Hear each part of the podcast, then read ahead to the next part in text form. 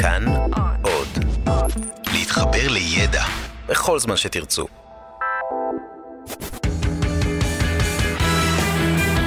פעם בשבוע, עם תום אהרון, המונולוג המרכזי. הנושא המרכזי שלנו הערב הוא מתי ישראל תעלה למונדיאל.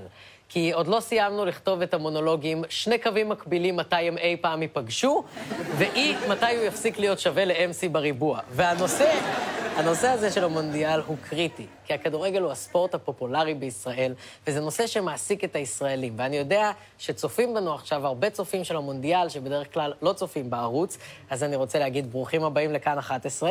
אה, בבקשה, אל תעשו תנועות חדות, כי מישהו עלול לשבור את הירך. ולצופים הנאמנים של הערוץ אני רוצה למסור שבגלל לוח השידורים המיוחד למונדיאל, הערב לא תשודר התוכנית זהה את הטיון, ולבשר שהפתרון של חידת שבוע שעבר היה עינוגי התפוח. מתפלא שאף אחד לא הצליח לפתור את זה. ואני מאוד שמח שאנחנו משודרים במונדיאל, אני מאוד אוהב את המונדיאל, דווקא בתור גבר שלא מבין בכדורגל, כי המונדיאל זאת עונת הייחום שלנו. כי, כי כל זכרי האלפא מתקבצים במערות ה-4K שלהם, משווים אינצ'ים של טלוויזיה, וזה מאפשר לנו, זכרי הגמא וזכרי הדלתא, ההומואים שאוהבים נשים, להרים את הראש. עכשיו, אני לא יודע מי תזכה במונדיאל, אבל אני יודע מי לא תזכה. נבחרת ישראל.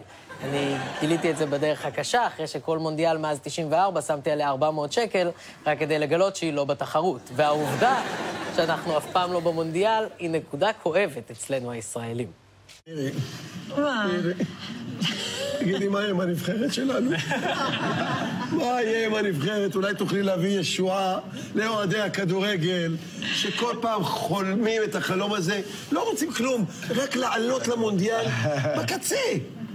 אנחנו צריכים לעשות משהו עם נושא הכדורגל במדינה, ואנחנו נעשה. אני מאמינה שהתוכנית שאנחנו נביא, היא תעלה אומנם קצת כסף, אבל היא בסופו של דבר תביא לשדרוג אם יש מישהו שאני סומך הכדורגל עליו שיביא את במדינת הכסף ממשרד ישראל. האוצר, זו את. ואם לא תצליח להביא את הכסף, היא תגיד שארגוני טרור איימו על הכסף והוא בחר לא להגיע. וזה טוב שיש למירי תוכנית חדשה לשדרוג הכדורגל, אחרי שנכשלה התוכנית הקודמת שלה, לסדר את השחקנים בצורת מגן דוד. זה, זה נקרא מערך 2-1-2-2-2-1-2. ונכון שיש בכדורגל את החוק שאוסר לעלות עם 12 שחקנים, אבל יש גם את החוק שלא כדאי להגיד למירי רגב מה לעשות, כי בניגוד לדגל ישראל, את הדגל קרן כן מותר לדחוף למקומות כואבים. אבל דידי הררי קולע פה בשאלה שלו לרגש אמיתי בחברה הישראלית. אנחנו מתים לעלות למונדיאל. לא סתם הוא אומר למירי, תביאי ישועה, זה החלום שלנו, אנחנו לא רוצים כלום חוץ מזה. אני שמעתי אותו מדבר ככה רק על ארוחה זוגית מתנה במסעדת דג השנה בחולון. כי דידי זוכר, כמו כולנו, שפעם אחת, פעם אחת מזהירה, עלינו למונדיאל. זאת הייתה נבחרת שהשלם שלה היה גדול מסך חלקיה, ששחקניה היו מחויבים לסמל על החולצה שלבשו, שהחיבור בין השחקנים היה חד פעמי, נבחרת שהיום אנחנו רק יכולים לחלום עליה. נבחרת שאנחנו יכולים רק לחלום עליה. למרות שאם התת-מודע שלך מנסה לתקשר איתך בעזרת החיבור בין מוטה שפיגלר לשי פייגנבוים, לך לטיפול, באמת. יש לך דברים לפרש. אבל נבחרת שאנחנו יכולים רק לחלום עליה. שפיגל, שפיגלר, פייגנבוים, שום, ויסוקר, החבר'ה שייצגו את ישראל בכבוד במונדיאל, וגם היו משרד עורכי הדין שייצג את ישראל במשפט אייכמן, החבורה שעלתה למונדיאל, שיחקה שלושה משחקים, חטפה שלישייה של ילדים תימנים, ובלי קשר גם שלושה גולים. והנבחרת הזאת הביאה לישראל גאווה עצומה, במיוחד עם הגול האחד הבלתי נשכח ששפיגלר שם לשוודים. יותר מדי גבוה, עוברת כמובן שהרבה, עשרה מטרים, תעביר את הכדור לפייגלום, פייגלום קצת אחורנית, לשפיגל, שפיגל מקבל בכדור, קרוב לעשרה מטרים, מחפש את ההזדמנות לבעוט, תעביר את הכדור לשפיגלר, הוא לא מצא, שפיגלר, 20 מטר ואיתן שער! שפיגלר! עשה את זה! יופי! איזה שער! וואו, זאת החגיגה הכי אשכנזית שאני ראיתי בחיים שלי, באמת. אתם לא רואים את זה, אבל פייגנבוים כמעט הזמין לשפיגלר משטרה על הרעש. ומאז השער הבאמת יפה הזה, כולנו מתגעגעים לנבחרת האגדית הזאת, ומנסים לשחזר את ההישג. ואני הלכתי ובדקתי ושאלתי מומחים, מה עשינו אז כדי להגיע למונדיאל? מה, צריך דור יותר מוכשר של שחקנים, או יותר אימונים, או מאמן יותר מנוסה, או המון משאבים? וכולם אמרו לי, לא, צריך שהמוקדמות יהיו שכונה כמו ב-1970. כי כי קודם כל, בתקופה ההיא, בשנות ה-70, נבחרת ישראל בכלל לא שיחקה מול מדינות אירופה כמו היום, אלא מול נבחרות מהבית האוקייני, והבית האוקייני זה באמת השכונה של העולם. כי אם היום אנחנו מתמודדים מול נבחרות על כמו ספרד, איטליה, פורטוגל, אנגליה, אז היינו באותו בית עם מדינות שהקבוצה הכי שווה בהן הייתה אוסטרליה, וחוץ ממנה היו ניו זילנד, רודזיה, פפואה גינאה החדשה ופיג'י, שהיו בה אז כמה מאות אלפי תושבים. שר האוצר שלהם שיחק מגן שמאלי, באמת? רוב המשחקים שהם אירחו במוקדמות נגמרו כי באו טטניקים להעיף אותם מהמגרש. באמת שכונה מאוד גדולה. ובמוקדמות של מונדיאל 1970, בסיבוב הראשון, הוגרלנו נגד נבחרת צפון קוריאה, שלא הגיעה בכלל. קודם כל, כי אתם יודעים איך זה, כשמזמינים דברים מהמזרח, מאלי אקספרס, יש מצב שהנבחרת עוד תגיע מתישהו ונאסוף אותה מאיזה פיצוצייה. אבל עד אז, ניצחון טכני. המשחקים המוקדמים בכדורגל ללא צפון קוריאה.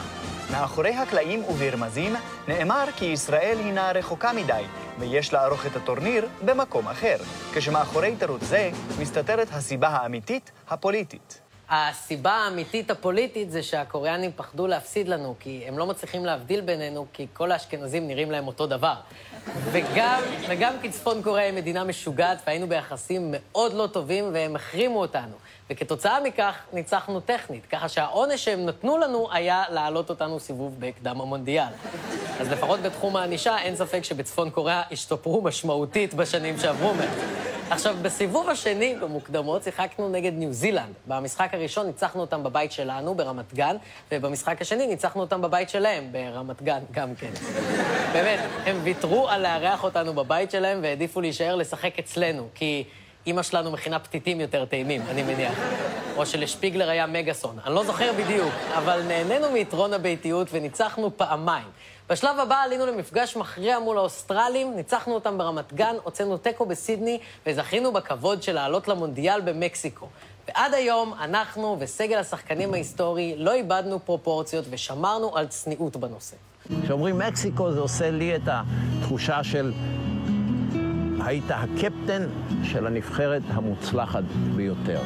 אני ב-75, כששיחקתי עם פלא, אמרתי לו, פלא, איזה מזל יש לך שלא פגשת אותנו. ניצחת את איטליה, ניצחת את אורוגוואי, אותי לא היית מנצח. כן, ואז פלא חתם לך על הכדור, והיית מבסוט והלכת הביתה. כי בתכלס לא היינו אמורים לעלות למונדיאל הזה, זה היה פוקס, טעות סטטיסטית, כמו קשת כפולה בשמיים, או מתמודדת לא תימניה שזוכה באירוויזיון. זה יפה, אבל זה לא יקרה שוב. כי אין מה לעשות, וצריך להפנים את זה. אנחנו לא טובים בכדורגל. אני יודע, זה מבאס, אבל כבר הייתי שם. אתם עכשיו תהיו עצובים מזה כמה שנים, ואז תנסו לעשות סטנדאפ כדי להשיג סקס. או, או שאפשר לשנות את האופן שבו אנחנו משקיעים בכדורגל. כי ממה שאני מבין, אחרי שלמדתי את הנושא, יש בעולם הבדלי גישות בנוגע להשקעה ואימונים בדור הצעיר כשזה מגיע לכדורגל. כי במדינות אירופאיות קטנות, כמו שוודיה למשל, משחקים נראים ככה. שיטת אימון שמבוססת על משחק לחץ, התקפות מעבר מהירות ותנועה ללא כדור, ובישראל שיטת המשחק של הילדים היא שונה לחלוטין. יא בן זונה, יא מניאק! אמא שלך זונה, יא בן זונה! אתה מוצא את החמור את הזין בכפר שלך, יא בן זונה! יא מניאק! החמור יוצא לו הזין ככה, כמו שמורגת שלי, יא בן זונה! שופט, אתה מוצא את הזין שלך בכפר, יא! כלומר, אצלנו זאת גישה שמסתמכת פחות על טקטיקה ויותר על זין של חמור, וזה מקשה. זה מקשה עלינו מול נבחרות שהן יותר התקפיות ופחות איבר מין של בהמה. עכשיו, אני יודע שזה לא כל כך הוגן ושזו דוגמה קיצונית של הורים משוגעים במשחק אימון אחד של ילדים, אבל העובדה היא שההשקעה בישראל באימונים של הדור הצעיר היא מגוחכת. בישראל רשומים בכל מועדוני הכדורגל מעט פחות מ-40 אלף כדורגלנים. באוסטריה, מדינה בגודל שלנו, יותר מ-260 אלף כדורגלנים. בשוויץ, 127 אלף. וכשהמבחר אצלנו נמוך בהרבה, מה הפלא שאנחנו כל כך מתקשים במשימה כמו לעלות למונדיאל? והאשמה היא לא במאמנים. כשתקציב הספורט מתקציב המדינה באירופה נע בין 3 ל-4 אחוזים, ובארץ הוא רק 0.4, המועדונים בישראל לא יכולים להעסיק צוות מאמנים בכיר. במיוחד כשחצי מהתקציב פה הולך על סידורי אבטחה לשופטים בליגה של ילדים ביסודי, והחצי השני הולך על אמצעי מניעה לחמורים. והמצב הוא שמעט מאוד ילדים ישראלים משחקים כדורגל, והם מתאמנים במתקנים לא טובים, עם צוות שבהרבה מאוד מקרים הוא לא מספיק מוכשר ומקבל מעט מאוד כסף. מאמן במחלקת נוער מרוויח בממוצע בין 3,000 ל-4,000 שקל בחודש. כאילו איזה מורה מסריח, באמת. זה בן אדם שמגדל את הילדים שלנו, מה יש לכם? ושלא נדבר על זה שכל הגישה בארץ לאימון היא שכונה לגמרי. קונוטציה של ישראל עם כדורגל, או בכלל עם ספורט, זה לא... אתה יודע, אומרים לי, מה, אתם ישראלים, זה הייטק, זה פיננס, אתה יודע, השקעות, אה, בנקים, מצבא. מה לנו ולכדורגל? אתה יודע, בא מאמין בליגת העל בקורס שאני מעביר, אז הוא אמר לי, תשמע, אתה לא מתאים לפה, אתה מתאים לגרמניה. אני אומר, מה, מה זאת אומרת? הוא אומר, אתה רחוק מאיתנו, אנחנו עוד רחוקים ממך. הלאה, הופ. דוקטור מרק ורטיים, בעל תואר שלישי במדעי הספורט, מומחה לקואורדינציה. עין אחת, תסגור. הוא מאמין גדול בקשר שבין ספורט למדע. קשר שבארץ פחות מחויבים לו. לא מסתדר להם דוקטור לכדורגל. אומרים, מה, יש דוקטור בכדורגל? הם לא מבינים שלמשל מדעי הספורט היו מובילים בעולם. אתה בא לפה ואתה רואה ילדים קטנים, אומרים להם, צריכים לעשות אימוני כוח. אני אומר, מה זה הדבר הזה? שרמטנות. ילד בגיל 13 לא צריך לעשות כוח. הוא חייב לעשות קורטינציה כל היום. כוח יש זמן, בגיל יותר מבוגר. אני רק אומר, אולי ילד בגיל 13 לא צריך לעמוד על החוט הזה כשאתה מלרלר עם הכתב. אולי, אולי שהילד ירד מהחוט, נוכל לנהל שיחה כמו בני אדם. אבל מה שדוקטור קואורדינציה אומר פה זה שהגישה הישראלית פותרת בבוז את כל מי שבא להכניס מקצוענות. כי החשיבה הזאת לטווח קצר, היא מתחילה מלמעלה. הרי כדי לייצר מהפכה אמיתית בכדורגל ובספורט צריך תוכניות ארוכות טווח של כמה שנים עם השקעה כספית אדירה, ואנחנו ישראלים, אנחנו לא יודעים לחשוב לטווח רחוק. אנחנו חושבים 20 מטר ומחזיקים את הצד, מתנשפים חצי שעה. ושרה שבאה למשרד הספורט כדי לצעוק ירושלים ולהמשיך הלאה לתפקיד הבא, היא בחיים לא תתחיל תוכניות ענקיות כאלה ותיתן למישהו אחר לקבל קרדיט אחריה. ובגלל זה אין שום סיכוי שהיא תתעניין בכדורגל. אלא אם יתחילו לשחק סטנגה בכותל, זה לא אכפת לה. אז אני חושב שאחרי שהבנו איך עלינו למונדיאל ומה מרחיק אותנו משם ומה השינויים האדירים שצריך לעשות כדי שהספורט שלנו יהיה ברמה וכדי להגשים את החלום של דידי הררי ושל כולנו, הדבר היחיד שאפשר לעשות זה לחזור הביתה לאוקיאניה. תחשבו על זה, תחשבו על זה ככה. אם ננצח את פפואה גינאה החדשה ופיג'י, נעלה למונדיאל. ואם נפסיד להן, יהיה מלא צחוקים. פשוט מלא צחוקים. תודה רבה.